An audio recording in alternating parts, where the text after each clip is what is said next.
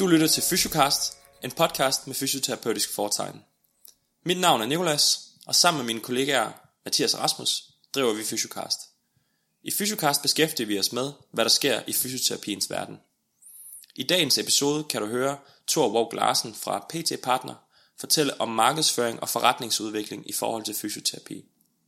Thor forklarer blandt andet omkring, hvordan du finder din drømmekunde, hvordan du kommunikerer den værdi, du skaber, og så kan du også høre om den orange elastik, som Thor fik stukket i hånden, dengang han oplevede skuldersmerter og besøgte en fysioterapeut.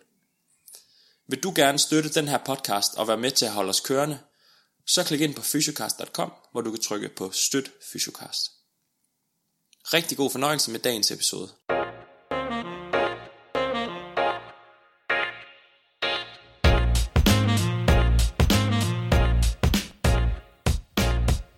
Hej Thor, og velkommen til. Tak.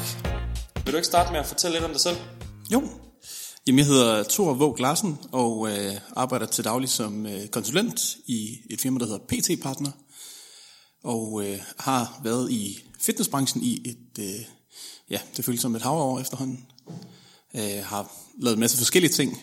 Øh, helt fra at være frivillig instruktør og træner i atletikregi til at arbejde som øh, receptionist øh, og til at være personlig træner, som jeg har øh, brugt en masse tid på de sidste mange år. Øh, så har jeg arbejdet i CrossFit Copenhagen i en årrække, hvor jeg var ansat som øh, cheftræner indtil 2013. Øh, der startede som en, øh, et, øh, et sådan iværksætterprojekt sammen med en øh, god ven, en af mine øh, tidligere kollegaer også fra CrossFit Copenhagen, Kasper, som jeg også har firma med i dag. Øh, vi vil tilbyde vores egne coaching-ydelser online. Øh, og det lyder virkelig uoriginalt i dag, øh, her i 2018. Men det var der faktisk ikke så mange, der gjorde dengang, bare tilbage i 2013. Så vi var enormt interesserede i at lave rigtig gode skræddersyede træningsprogrammer til folk og hjælpe dem med at skabe nogle bedre vaner. Ja. Og det var ligesom det, der var udgangspunktet for øh, det projekt, vi startede, som hed Fitbird.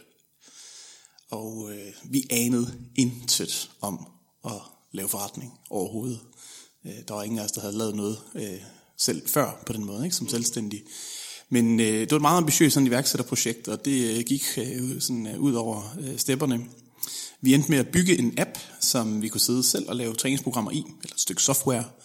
Øh, og så var der en app, som, øh, som ens kunder, dem man trænede, de kunne bruge, hvor de kunne tilgå ens træningsprogrammer og få feedback på det, de lavede osv. Det var ligesom den ene del af det. Den anden del, det var så, at øh, vi fandt ud af, at der var andre, der gerne ville arbejde med det her system. Og de skulle så have mulighed for at sælge deres ydelser på vores hjemmeside, så øh, Fitbird.com udviklede sig til at være en slags øh, Airbnb for personlig træning. Og jeg tror, vi havde en par 30 trænere ombord, øh, og var på vej ind i Polen faktisk, øh, og havde fået vores app i App Store for, øh, for ja, hvad det vil være, to, to år siden cirka. Øh, men vi havde gabt over en, øh, en meget, meget stor øh, mundfuld.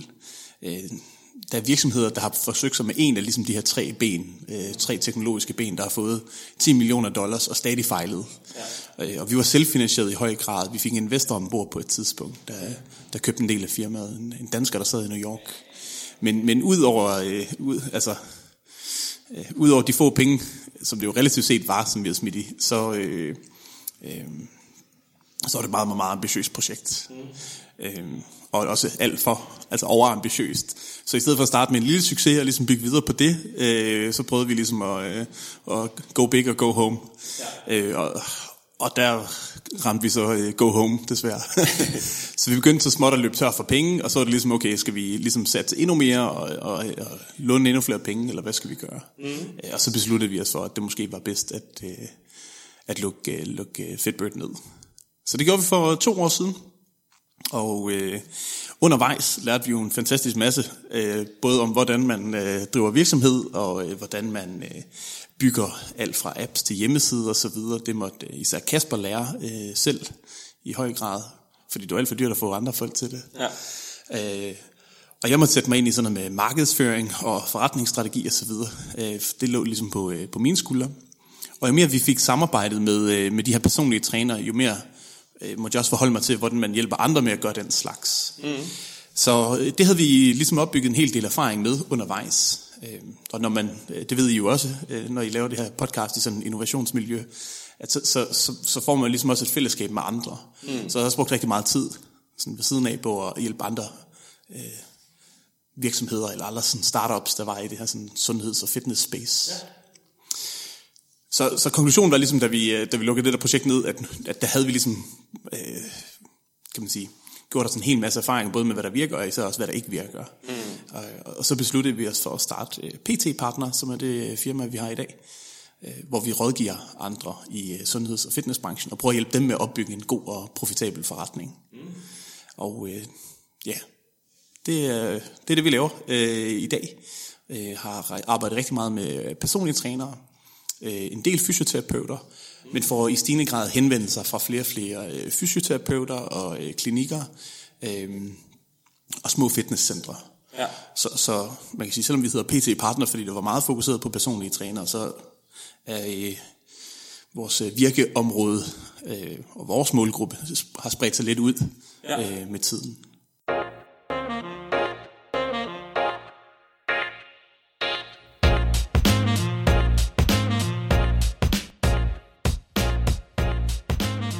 Hvad er det, fysioterapeuter henvender sig med, når de henvender sig til jer?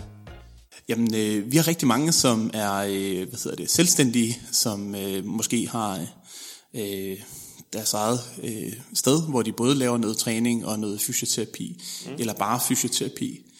Og, øh, og man kan sige, altså det korte og det lange, det er, at når vi snakker om at skabe en, en god og profitabel forretning, så handler det for dem om noget meget konkret typisk, at de gerne vil have hjælp til markedsføring, eller en hjemmeside, eller til selvfølgelig at få nogle flere kunder. For det er ofte det, det handler om.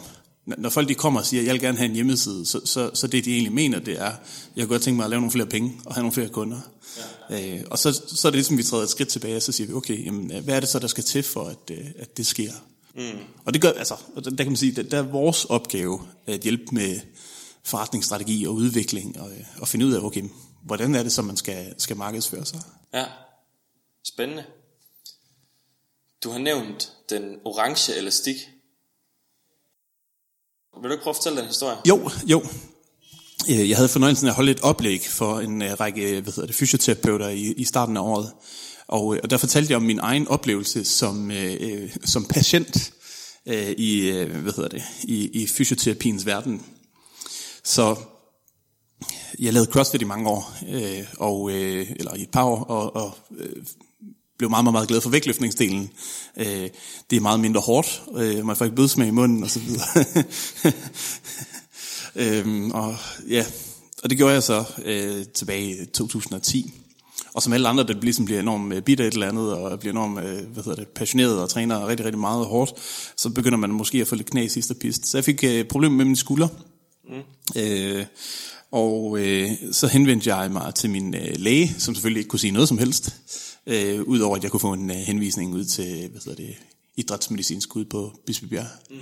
hvor jeg fik en, øh, en scanning, og det, det skulle jeg selvfølgelig vente, øh, jeg kan ikke huske, jeg tror det var halvanden måneds tid, eller hvad der nu var ventetid dengang.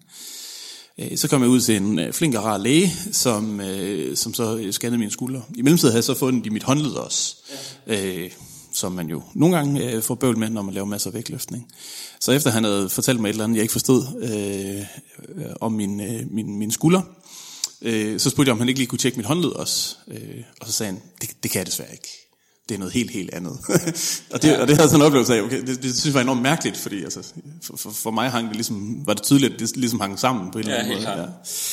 Men øh, så blev jeg så henvist til en af deres fysioterapeuter derude, og der gik så yderligere øh, nogle uger, før jeg kunne øh, komme til, jeg tror det var to uger eller sådan noget måske.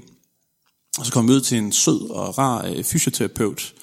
Øh, og hun øh, gjorde jo sit bedste og, øh, og forsøgte at hjælpe mig. Men, men det, det ligesom mundede ud i, det var, at jeg fik sådan en øh, lille orange elastik og en pamflet med nogle øvelser.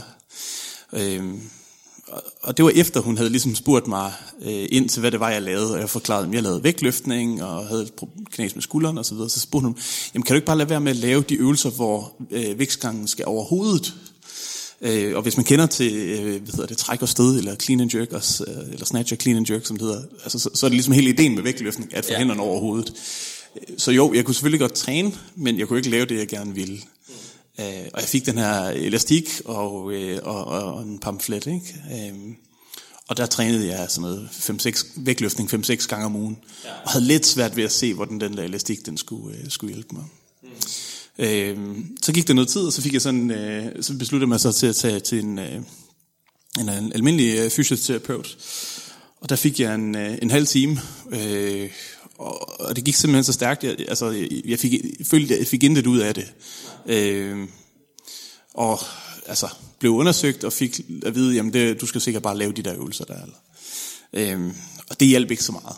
Og, øh, og til sidst så øh, besluttede jeg mig så til at tage forbi øh, en øh, fysioterapeut, som øh, en, en, der hedder Paul Hacker, som jeg har øh, fornøjelsen af at kende rigtig godt efterhånden og har arbejdet med øh, som ligesom tog, mig, tog så rigtig god tid til både at undersøge mig, og til at se på nogle øvelser, og til at se, hvordan jeg bevægede mig osv. Og, og så kom et konkret forslag til ligesom en, en, en, en, en genoptræningsplan, og, ja. og vise mig øvelser, jeg kunne lave. Ikke? Mm. Og selvfølgelig ligesom endelig, at jeg havde fundet mit, øh, den løsning, der, der ligesom gav mening for mig. Øh, og når jeg fortæller den her historie om den orange elastik, så er det fordi, jeg synes, den understreger noget ekstremt centralt. Og det er, at, at at der er rigtig mange fysioterapeuter, der ligesom øh, oplever jeg, er meget fokuseret på øh, de udfordringer og de begrænsninger, der ligesom kan være i det system. Mm. Jeg ved ikke, om I har snakket øh, ydernummersystemet og så videre, men, men, men dem, der, det, det forestiller mig, at at de har, fordi det fylder så meget. Ikke? Jo. Men, men mange af dem, som, øh, som jeg møder, som er uden for det system, øh, føler selvfølgelig, at, at, at det giver nogle, øh, nogle, nogle udfordringer. Mm. Og, og det, der ligesom er min pointe, det er, jamen altså dem, der arbejder inden for systemet, som, øh, øh, som måske kan tage en billigere øh, timepris, og derfor er det måske på nogle områder nemmere. De kan til gengæld noget helt andet, ligesom Paul, der kan tage så god tid, øh, og rent faktisk øh, øh, give mig den hjælp, jeg har brug for. Mm. Øh, og det synes jeg bare er, er vigtigt at holde sig på, øh, eller holde øh, øje på, eller holde fokus på, eller holde sig for øje at selvfølgelig er der en masse udfordringer, ja. øh, men der er bestemt også en masse, masse potentialer. Ja. Og, altså, og hvis vi tager de udfordringer, ikke, så kan ja, man sige, ja, øh, der er mange paralleller mellem øh, personlige træner og fysioterapeuter. Der er også en hel masse forskel. Øh, fysioterapeuterne har jo rent faktisk gået lang tid i skole for at nå til, øh, hvor de er. Ja. Hvor det, øh, kan man sige, der er ikke de samme krav. Personlige træner er ikke en øh, beskyttet titel. Øh, typisk så tager det et, øh, et, et kursus, som har en varighed på cirka 100 øh, timer i alt. Mm. Øh, så der er kæmpe stor forskel selvfølgelig på, øh, på udgangspunktet der. Øh, men, men noget af det, der er fællestegn, det er, at det typisk er folk, der er enormt passionerede og brænder enormt meget for sundhed og træning og for kroppen. Og det oplever jeg hver gang, jeg snakker med fysioterapeuter, at det, altså, det er det, der har fået folk ind på studiet i sin tid. Ikke? Og det er det, der ligesom driver dem. Det er ikke, at nu skal jeg kraftet ud og lave mange penge. Så hele den der sådan forretningsdel af det, og det der med at tænke som forretningsperson, og tænke på, hvordan er det, man opbygger en, en, en forretning, det, det, det er ikke en del af deres virkelighed, fordi de ofte er så, øh, kan man sige, fokuseret på at hjælpe folk. Ja. Og det er også rigtig vigtigt. Øh, det, det er super vigtigt, selvfølgelig skal det være sådan. Men så må man nogle gange også indse, hvad er det så, man skal have andre folk til. Og så er der sådan en anden del af det, og det er det her med at tænke i folk, altså tænke meget i sygdom, øh, og tænke i, at, at folk er, hvad hedder det, af patienter øh, og klienter, øh, hvor målet ligesom er, at, øh, at hvis de er syge, jamen, så skal vi have gjort dem raske. Mm. Og så stopper det ligesom der. Nu hørte jeg jeres podcast, hvor I snakkede med Henning Langberg, som i tale sætter mange af de samme ting i forhold til innovation. Ja. Og, og, øh, og man kan jo høre ligesom på ham, han, han ser også et kæmpe potentiale i at tænke, okay, jamen altså, det kan godt ske, at hvis man skal være relevant om 10, 15, 20 år som fysioterapeut, mm. så skal man nok komme lidt videre i, øh, hvad hedder det, i sit virke, end, end at lade det stoppe der, hvor øh, patienten er symptomfri, eller man ikke kan gøre mere, eller ja, ja. hvad det nu er. Øhm, og problemet er så i den her kontekst, at der bliver flere og flere personlige trænere, og øh, der bliver mere og mere fokus på det. De, de, de dobler op år over år, kan man se i uh, salgsstatistikkerne fra de store kæder. Ikke? Mm. Det vil sige, at de har altså 100% vækst år over år, i, og det de har haft i hvert fald i et par år. Det er store tal. Det er store tal, ikke? Ja, det er kæmpe stort, ikke? Det er, en, det er en kæmpe trend. Øh, så på mange måder vil jeg jo selvfølgelig ønske, at vi havde startet vores, øh, vores Fitbit-projekt et par år senere, men det, det, det er en helt anden snak. Ikke? Og, og, og der, der kan man sige, hvis fysioterapeuterne ikke ligesom øjner, øjner den her mulighed og går efter bolden, jamen så risikerer de, at der er en, en stor del øh, af det de potentielt kunne beskæftige sig med, som der er nogle andre, der, der løber med. Mm. Øh, jeg oplever generelt et større fokus på personlige trænere øh, end fysioterapeuter. Altså, der, der er større, øh, altså interessen er mere er stigende inden for personlig træning i forhold til fysioterapi. I hvert fald. Ja. Øh, det, det, der ligesom tidligere var forbeholdt de rige og berømte, er i langt højere grad blevet værmands eje i dag. Mm. Øh, og folk vil gerne investere i sig selv, og i at holde sig sund og rask selvfølgelig, men også øh, noget, noget mere og noget, øh, noget andet end det. Så er der øh, det her med prisen, som vi lige var kort inde på i forhold til det her med, med, med ydernummer. Og, øh, øh, og det er ofte sådan en ting, som, som dialogen ligesom falder tilbage til. Jamen, de kan tage øh, hvad hedder det, færre penge for det, og, og det er bare unfair og uretfærdigt osv. Mm. Øh, og øh, ja, det kan godt ske det er. Det kan også godt ske det ikke er. Jeg har ikke nogen holdning som sådan til, til det system. Men øh, hvis prisen er et problem, så er det nok fordi ens ydelser enten ikke er gode nok, eller at man ikke er god nok til at kommunikere den værdi, de har. Og det er simpelthen bare den sørgelige sandhed. Øh, og det er ikke fordi, jeg vil lyde som sådan øh, hård, som, som i sådan øh, tør øjne og tage en kiks, men det er bare virkeligheden. Hvis folk ikke vil købe mine ydelser, så er det enten fordi, det jeg laver noget lort, eller fordi jeg ikke er god nok til at fortælle folk, hvad de får ud af det. Og, og, og, og det vil sige, det tænker jeg over hver gang, der er en eller anden, der takker nej til det, øh, til det jeg har tilbudt dem. Og det der mindset, det synes jeg bestemt er værd at holde, holde fokus på. Mm. Øhm, Ja, så er der sådan nogle andre ting, som vi også kan komme lidt ind på. Det er det her med sådan noget som, hvem er det rent faktisk ens målgruppe er? Hvem er det, man arbejder med? Ja. Øh, og der er også nogle paralleller, som sagt, i forhold til, øh, i forhold til personlige trænere og fysioterapeuter. Fordi ofte har man en, en bred vifte af værktøjer, mm. øh, eller man føler i hvert fald, man har det øh, som personlige træner.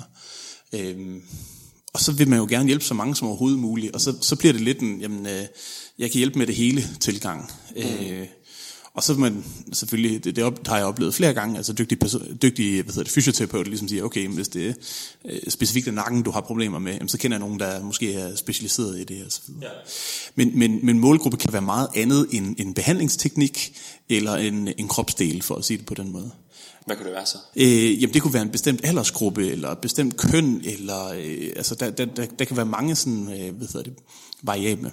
Men, men det tænker jeg, vi kan komme lidt tilbage til. Ja. Men det der med at blive super skarp på, hvem er ens målgruppe, og hvad er det for en værdi, man skaber for dem, mm. øh, det er nok den største udfordring for, øh, for fysioterapeuter. Ja. Men samtidig så er der masser af potentialer, ikke? Der, sidder, der, der har aldrig været en større interesse for på individplanen, at, øh, at jeg skal have det godt. Mm. Øh, og jeg skal, have, jeg skal bare være mere end, øh, en, en ikke-syg, og, og mere end, øh, en rask. Ikke? Man vil gerne være sund og, og frisk og øh, fuld af vi gør. Øh, og føle sig, øh, ja, øh, og, og føle sig godt tilpas og have det godt. Ja. Øh, der har aldrig været mere fokus på sundhed og på individuel sundhed, mm. end det er i dag. Øh, og samtidig så kan vi jo desværre se i statistikken, at, at, at på trods af det, så går det den forkerte vej med overvægt og med en række livsstilssygdomme. Mm. Øhm, og det her med villigheden til at betale både for god service og kvalitet, øh, og især sådan noget som personlig træning, den har ikke været højere. Men det behøver ikke være personlig træning en til en, det kan også være bestemte hold eller forløb, bootcamps osv. Og man kan sige, øh, du spurgte til det her med målgruppe, altså der er uanede muligheder, fordi, øh, kan man sige, at det der med forretningsdelen er noget, der er rigtig mange, der har svært ved, så ja. er der ikke særlig mange, der har været gode til at etablere sig i en niche, som øh, at arbejde med øh, triatleter øh, specifikt. Ja. Øh, altså det er der nogle få, der gør, for eksempel. En af vores øh, nuværende kunder, det er øh, CrossFys, som jeg ved, jeg har haft Andreas øh, Lund Hestner i, øh, mm. i studiet, ja, og øh, hvad hedder det, Jens Wallenhoff. Øh, de to har øh, arbejdet med øh, hvad hedder det, fysioterapi i en CrossFit-kontekst i lang tid, og øh, og dem arbejder vi nu med i forhold til at få lavet et benhårdt fokus på, øh, på det som målgruppe, og hvordan de skal positionere sig i forhold til det. Øh, og samtidig igen så altså bare sådan noget som det øgede fokus, der er kommet på træning i forhold til øh, behandling. Ikke? Ja. Det skaber nogle, nogle fantastiske, fantastiske potentialer.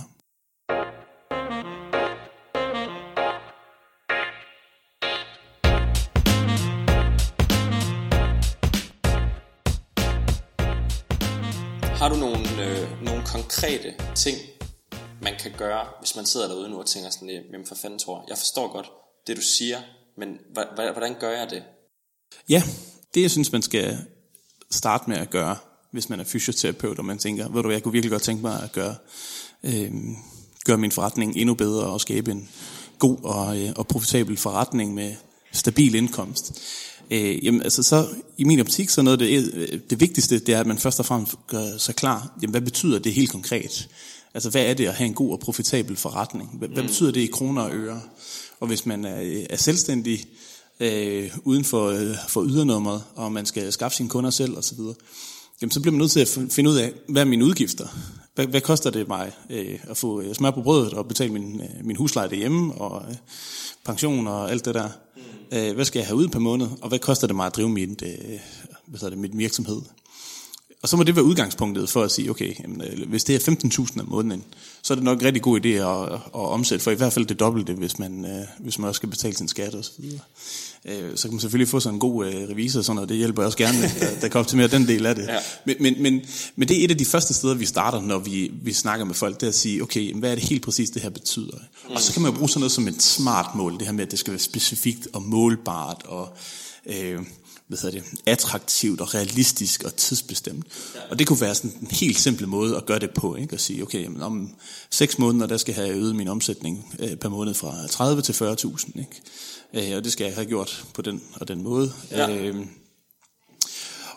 og det er ligesom en ting, man kan sige, og det kan man gøre øh, relativt simpelt at sætte sig ned. Der findes et hav af øh, smart måls øh, sådan ting på øh, nettet, man kan finde.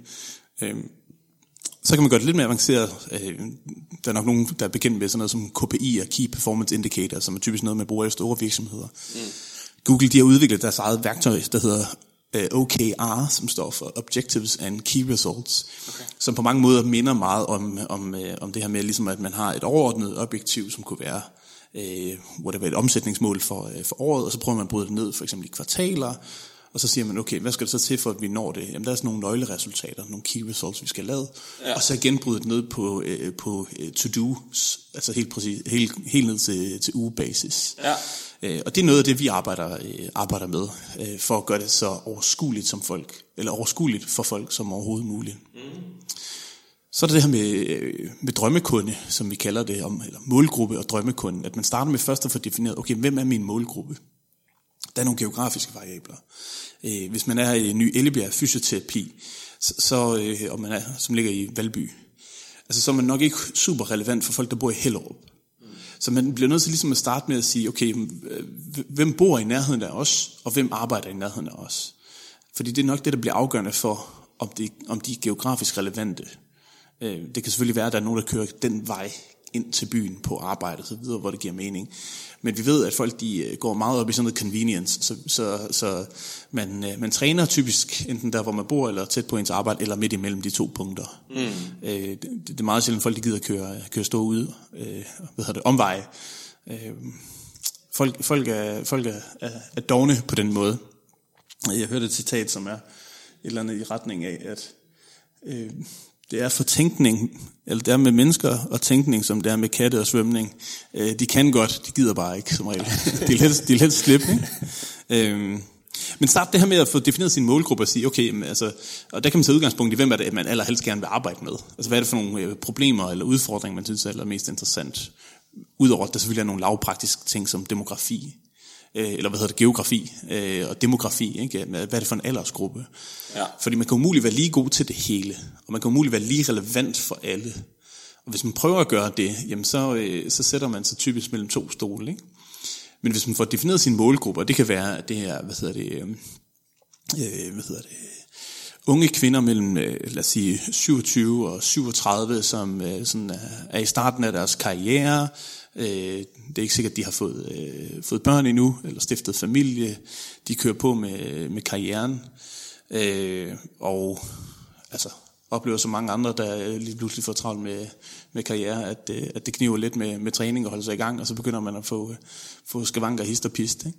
Ja. Så, så det kunne ligesom være en måde at definere det på, og så, og så helt ned til, jamen, hvad er det for nogle, øh, øh, hvad er det for nogle øh, for nogle steder, de søger information, når de så får ondt i skulderen, eller hvad det nu måtte være. Hvor, hvor det, de orienterer sig. Og jo mere præcis man kan få defineret den der målgruppe, desto nemmere bliver det så at sige, okay, hvordan ser en, et eksempel på en person ud? Ikke? Så man snakker typisk om buyer personas, eller køber persona. Øh, vi, vi, vi kalder det så for, hvem er din drømmekunde, eller din drømmeklient, Ja. som så eksemplificerer den her person. Ikke?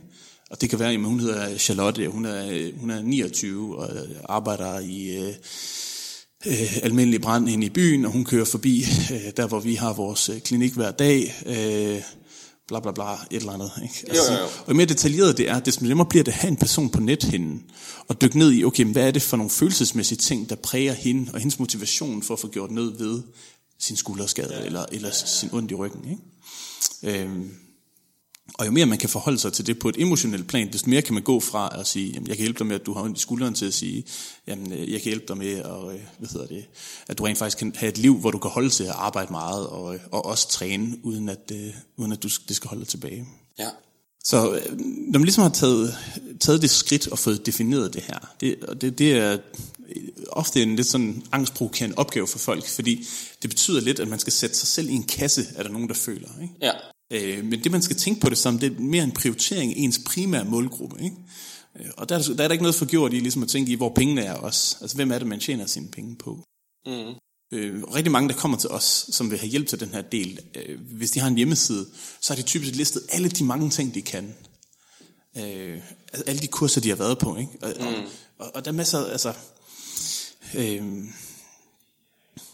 der er masser af de navne der, som folk, altså, som folk ikke aner, hvad er. Altså folk ved ikke, hvad McKinsey-teknikker er, eller Mulligan-teknikker, og, mm. eller dry needling, og jeg skal komme efter dig. Øh, altså det, det ved herre fru Hakkebøf ikke. Nej. Og de er også ligeglade. De er ikke interesseret i at få øh, hjælp med Mulligan-teknikker. De er interesseret i at slippe af med øh, ondt i ryggen.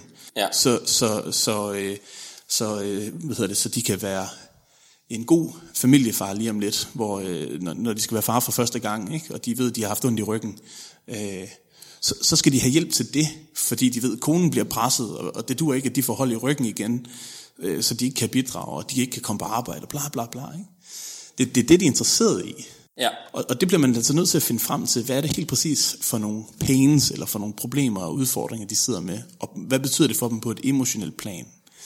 Øh, ellers så bliver det, så, så risikerer man at sidde i en situation, hvor man bare lister alle de ting, man kan. Og så er udfordringen så, at de bliver alle sammen sidestillet. Ikke?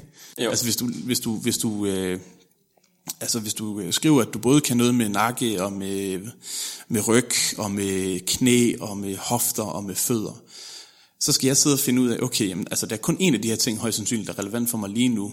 Og hvis du er lige god til alle fem ting, hvorfor er det så ikke bare finder en, der kan en af delene, for eksempel? Mm.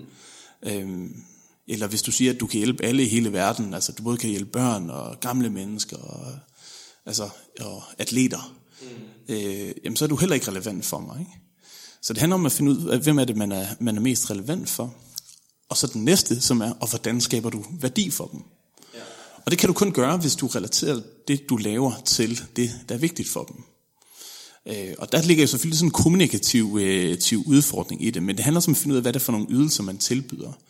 Og relatere det til, hvordan hjælper dem, øh, de ydelser, man har, hvordan hjælper de ens klienter bedst muligt, og skaber mest mulig værdi for dem. Det er ligesom den ene del, og den anden del det er så, hvad er villige til at betale for det? Og her ser jeg også rigtig mange, der begrænser sig selv. Der tænker, ja, ah, men altså, der er jo, øh, hvad hedder det, hvis de går til en anden, så kan de få det meget billigere og så videre. I stedet for at tænke på, hvad det er for en værdi, de skaber. Ja. Og hvis man har gået rundt med ondt i ryggen og fået, øh, hvad hedder det, fået at vide, at det bliver aldrig bedre, øh, og man lige så godt bare kan lægge sig til at dø næsten.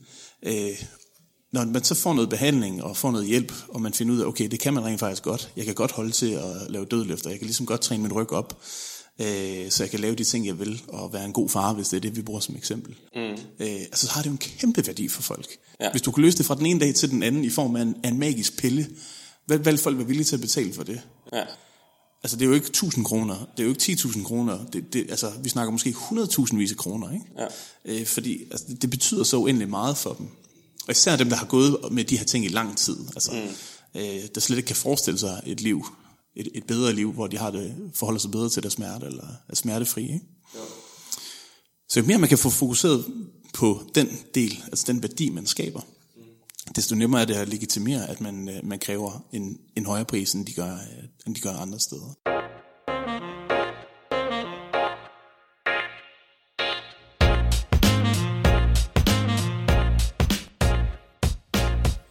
Når man så har fundet ud af, hvilken værdi man skaber, hvordan får man så fortalt sine potentielle kunder det, uden at det bliver sådan... Fordi folk kan sgu godt nogle gange gennemskue, når det bare er en salgstale. Ja. Øh, tænker du på et konkret eksempel?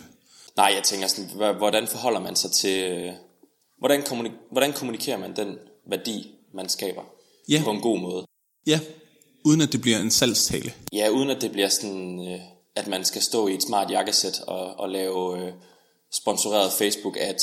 Ja, øh. men, men altså det er jo et godt spørgsmål. Altså jeg vil sige, øh, hvis man tager udgangspunkt i sin målgruppe, hvis man ligesom har fået defineret sin, lad os kalde det en primær målgruppe i hvert fald, ja. og tænker, okay, hvordan, er, hvordan er, øh,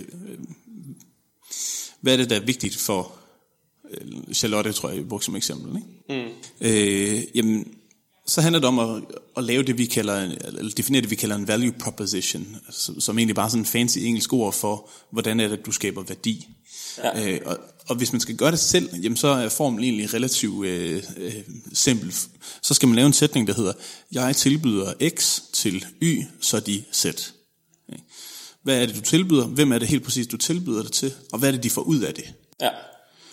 Hvis du starter med det, så har du noget, du kan arbejde videre med.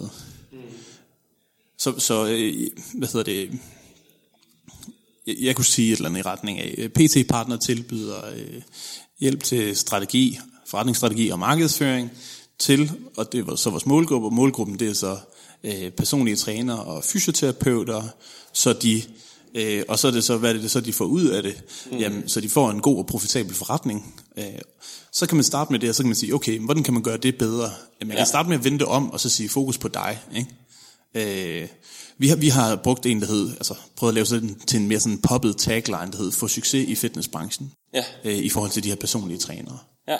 Det bliver kommunikeret i en kontekst af, at det handler om personlig træning. Mm. Så, så, så, så, så der bliver rammen ligesom sat, og fokus er på dig, og ikke på mig, som den, der tilbyder noget. Og det, er ud, det skal altid være udgangspunktet.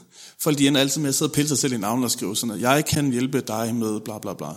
Men, men øh, folk vil øh, skide dig et langt stykke i bund og grund. De er ligeglade med, hvad du kan. De vil vide, øh, what's in it for me. Hvad får jeg ud af det? Så man kan sige, hvis man starter med det, så, så kommer fokus over på dem. Og så virker det mindre sådan klam sælgeragtigt. Så, så, så slipper man for at sidde i sådan en, kom og køb mine ydelser, please, ja. situation. Ikke? Ja. Og så er der så den næste del, udover at man ligesom skal have, have fundet sin value proposition, det er det, det, man kalder på engelsk unique selling points, som i bund og grund bare er en måde ligesom at sige på, hvad er det, der ligesom er øh, unikt eller specielt ved lige præcis det, du kan. Øh, nu nævnte jeg de her øh, crossfys gutter, ikke? Altså, de har virkelig meget erfaring med CrossFit. De har ikke lavet andet de sidste mange, mange, mange år. Øh, og de har brugt rigtig meget tid på at hjælpe folk med CrossFit-relaterede øh, problematikker. Så, så øh, det, det, det kan man sige, de er i en ret unik position øh, til at hjælpe folk. Og derfor kan man sige, vil de kunne positionere sig på en anden måde end alle mulige andre. Det er svært for en fys, der sidder inde i byen og, og, og og konkurrerer lige præcis på det parameter. Ikke? Øhm, og især fordi de kender sproget, de kender folkene. Ikke? Øh, der, der, der kan være mange ting. Ikke? Altså selvfølgelig kan ens kompetencer og så videre og uddannelse være en del af det, men det er sjældent det, der er vigtigt for folk. Og så handler det om at finde frem til det. Og det er jo noget af det, jeg lever af til daglig, kan man sige. Så, så, så, så, så altså, øh, så hvis man vil sætte det ligesom på formel, så hedder det, øh, min drømmeklient vil købe min ydelse, fordi jeg er den eneste, der kan prik, prik, prik. Og så er spørgsmålet, hvad det så er. Ikke? Jo. Så man kan sige, i vores tilfælde for PT-partner, så, så er vi i en ret unik position, fordi øh, vi er selv personlige trænere og fysisk trænere. Kasper og jeg har arbejdet rigtig, rigtig mange år med træning. Mm. Øh, vi forstår personlige træneres virkelighed, og i stigende grad fysioterapeuter også, fordi der er selvfølgelig et overlap, øh, og vi kender rigtig mange øh, folk, der arbejder og beskæftiger sig med fysioterapi. Mm. Og det sætter os i en anden position end, øh, end rigtig mange andre forretningskonsulenter. Altså fordi, øh, ben, eller jeg er stensikker på, at øh, der er uendelig mange øh, konsulenter, der er meget, meget, meget dygtigere end, det, øh, end jeg er, eller nogensinde bliver. Altså, der er en grund til, at de tjener millioner ind i McKinsey. Ikke? Mm. Øh, men, men der er nogle ting i forhold til det her med, altså først og fremmest så er det ikke altid raketvidenskab. Det handler mere ligesom om at have nogle grundlæggende værktøjer, og så bruge dem, og rent faktisk få dem implementeret. Ikke? Ja. Øh, og have nogen at stå til ansvar over for, i forhold til at få det gjort. Øh, og så have nogen, der ligesom forstår den verden, man opererer i. Og jeg tror, det er det, der gør, at folk de er glade for, øh, for det arbejde, vi laver. Så det ser jeg som en af vores USP'er, en af vores unique selling points. Ja. Øhm, ja. Det håber jeg besvarede spørgsmål i forhold til det gjorde det, det gjorde det rigtig godt. Ja. Nu ved jeg, at øh, du står for, øh, for meget af markedsføringsdelen i, i PT Partner. Hvordan fanden markedsfører man sig som fysioterapeut? Ja, jamen det, er, det er et rigtig godt spørgsmål. Øhm, altså, helt generelt så kan man sige, det jeg synes, der er mest interessant, det er selvfølgelig det, der øh, fungerer online. Og, øh, og det er det sådan øh, helt overordnet, fordi det er til at, øh, at måle på. Øh, I forhold til at lave øh, almindelige klassiske øh, annoncer, eller øh, i avisen, eller hvad det nu måtte være. Øh, der kan være nogle lokale ting, sådan noget, hvis man er øh, fysioterapeut i Svendborg, og øh, man har mange ældre klienter, øh, og man ved, at det er en målgruppe, de læser avis, jamen så er det nok en fin idé at have et eller andet i avisen. Man kunne køre noget op til, øh, op til påske, hvor mange folk går i haven, øh, og og tilbyde et eller andet øh, tjek. Kom og, øh, kom og se, om du er klar til at gå i haven, eller ja. hvad, hvad ved jeg. Altså, ja. Det bliver lidt søgt, når jeg finder det på det løbende, ikke? men, jo, men altså, noget i den dur, ikke? Mm. Hvor, hvor, eller, eller skiferie i hvert fald. Ikke? Altså sådan jo. noget... Øh, og det behøver ikke være et tjek som sådan, det, det, det lyder lidt fesen, ikke? men det kunne være noget, øh, et oplæg om, hvordan man kan træne sig op, så man faktisk kan holde til at komme på skiferie, eller hvad det nu er. Ikke? Øh, så, så det er ikke fordi, jeg mener, at de sådan klassiske hvad hedder det, trygte medier nødvendigvis ikke har en funktion. Jeg synes bare, at det, der fungerer online, er meget mere interessant, fordi der kan man rent faktisk måle øh, meget præcis, hvad det er, man får ud af sin øh, tid og, og kroner og øre. Mm. Øhm, så du spørger, hvordan markedsfører man sig så? Jamen altså, først og fremmest, så skal man ligesom finde ud af, hvad er det, hvad er det for en målgruppe? Ikke? Altså hele tiden så udgangspunkt den der målgruppe, hvem er de, og hvor er de? Hvad er det for nogle, øh, hvad hedder det, hvad, hvad er det for nogle steder, de søger information? Øh, hvad er det, der påvirker dem? Ja. Øh, og hvilke sociale medier er de på, hvis det er det, man gerne vil bruge sin energi på? Mm. Så ofte så er der mange, der ligesom øh, føler sig forpligtet til at skulle være alle steder. Ikke? Så de er både på øh, øh, Facebook og Instagram, og de er på øh, LinkedIn, og de, på, de har sådan en Twitter-profil, men de har aldrig brugt den, øh, og, og så har de hørt om det der Snapchat, ikke? Og, og spreder sig ligesom ud, i stedet for ligesom at forsøge at konsolidere sig et eller to steder, og så bruge sin energi på det. Mm. Øh, og så synes jeg, at det her med at lave indhold, altså content, det er en oplagt, oplagt måde at positionere sig som ekspert i at løse sin målgruppes problemer. Ja. Så jo mere viden man kan give væk gratis, desto bedre i bund og grund. Altså jo mere gavmild du kan være med din viden. Nu nævnte jeg Paul Hacker, som, øh, som vi arbejder sammen med. Han laver en, øh, et webin, hvad hedder sådan en webinar-ting, øh, sådan en Facebook Live-event hver onsdag, ja. hvor han taler om problematikker, som er særligt relevante for hans målgruppe, af øh, sådan nogle plus 40 øh, mandlige forretningsfolk primært, ikke? Mm. som ligesom vågner op en dag og finder ud af, shit mand, min krop den, øh, den er altså ikke som den var øh, for, øh, for 10-15 år siden, ikke? fordi ja. de har haft lidt for travlt både med karriere og familie. Ikke? Så når de går i gang med at træne igen, så får de ondt alle mulige steder. Så snakker han om, hvordan træner man, hvis man har ondt i skulderen, og stadigvæk får noget af sin træning. Ikke? Ja. Øh, og ligesom hele tiden relaterer det til den målgruppe, han arbejder med, og de specifikke udfordringer, de sidder med. Ja. Det, er, det er smukt, synes jeg. Altså, det er en af de smukkeste måder, man, øh, man ligesom kan, kan gøre den slags på. Øh, så content og, og det her med at dele sin viden og give tips og råd og så videre, der positionerer en som ekspert i at løse øh, drømmeklientens problem. Det, det er nok det, det aller, aller bedste råd, jeg vil give folk. Ja. Og øh, i, i et eller andet omfang, så, så koster det øh, næsten gratis i hvert fald. Det behøver i hvert fald ikke være særlig dyrt. Man skal sætte noget tid af til at lave noget content, øh, og så må man nok også acceptere lidt, at det koster penge at få det, få det spredt ud. Ja. Men, men der skulle gerne være en øh, positiv ROI, altså en øh, return on investment, der er rigtig god, øh, når man gør det.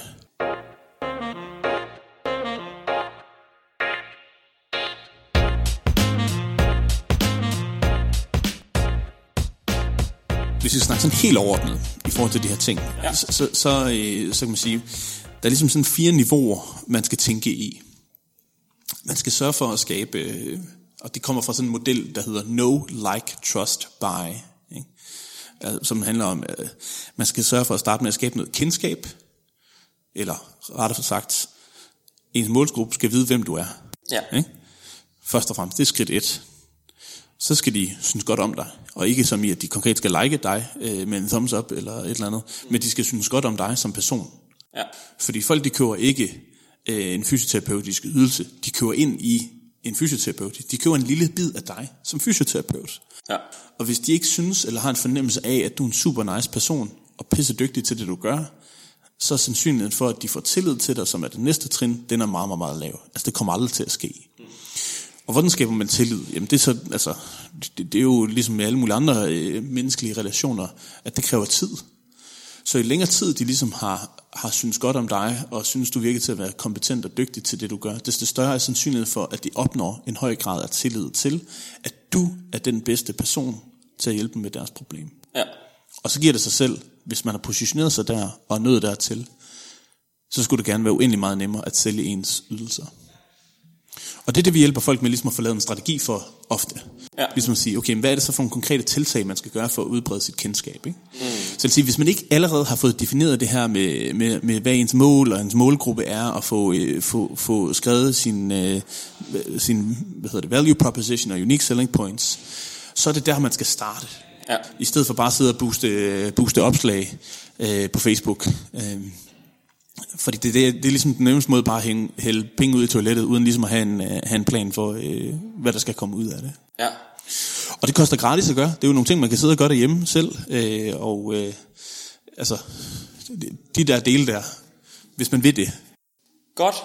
Thor, hvis nu man sidder som, øh, som travl kliniker, og ikke føler, man har overskud til at, øh, at investere sin, øh, sin tid i at blive en øh, vanvittig dygtig forretningsmand, så kunne man jo for eksempel tage fat i dig. Hvor skal man øh, følge med i dit og PT-partners virke? Ja, altså man kan tage fat i os. Der er også mange andre derude, vil jeg sige, som er rigtig dygtige til det her. Men øh, jeg hjælper hjertens gerne med den her, øh, eller med de her ting. Øh, vi har ptpartner.dk, og ellers så øh, er man velkommen til at øh, kontakte mig direkte på øh, twl ptpartner.dk. Men så vil jeg nok øh, sende en e-mail tilbage, hvor jeg opfordrer til, at vi tager en, øh, en, øh, en telefonsamtale på et kvarters tid, og ligesom får afklaret, om, øh, om der er noget, vi potentielt kan hjælpe med, og i så fald hvad. Men øh, det skal folk være hjertelig velkommen til at gøre. Fedt. Tusind tak for din tid. Selv tak. Det var en fornøjelse. Tak fordi jeg måtte være med.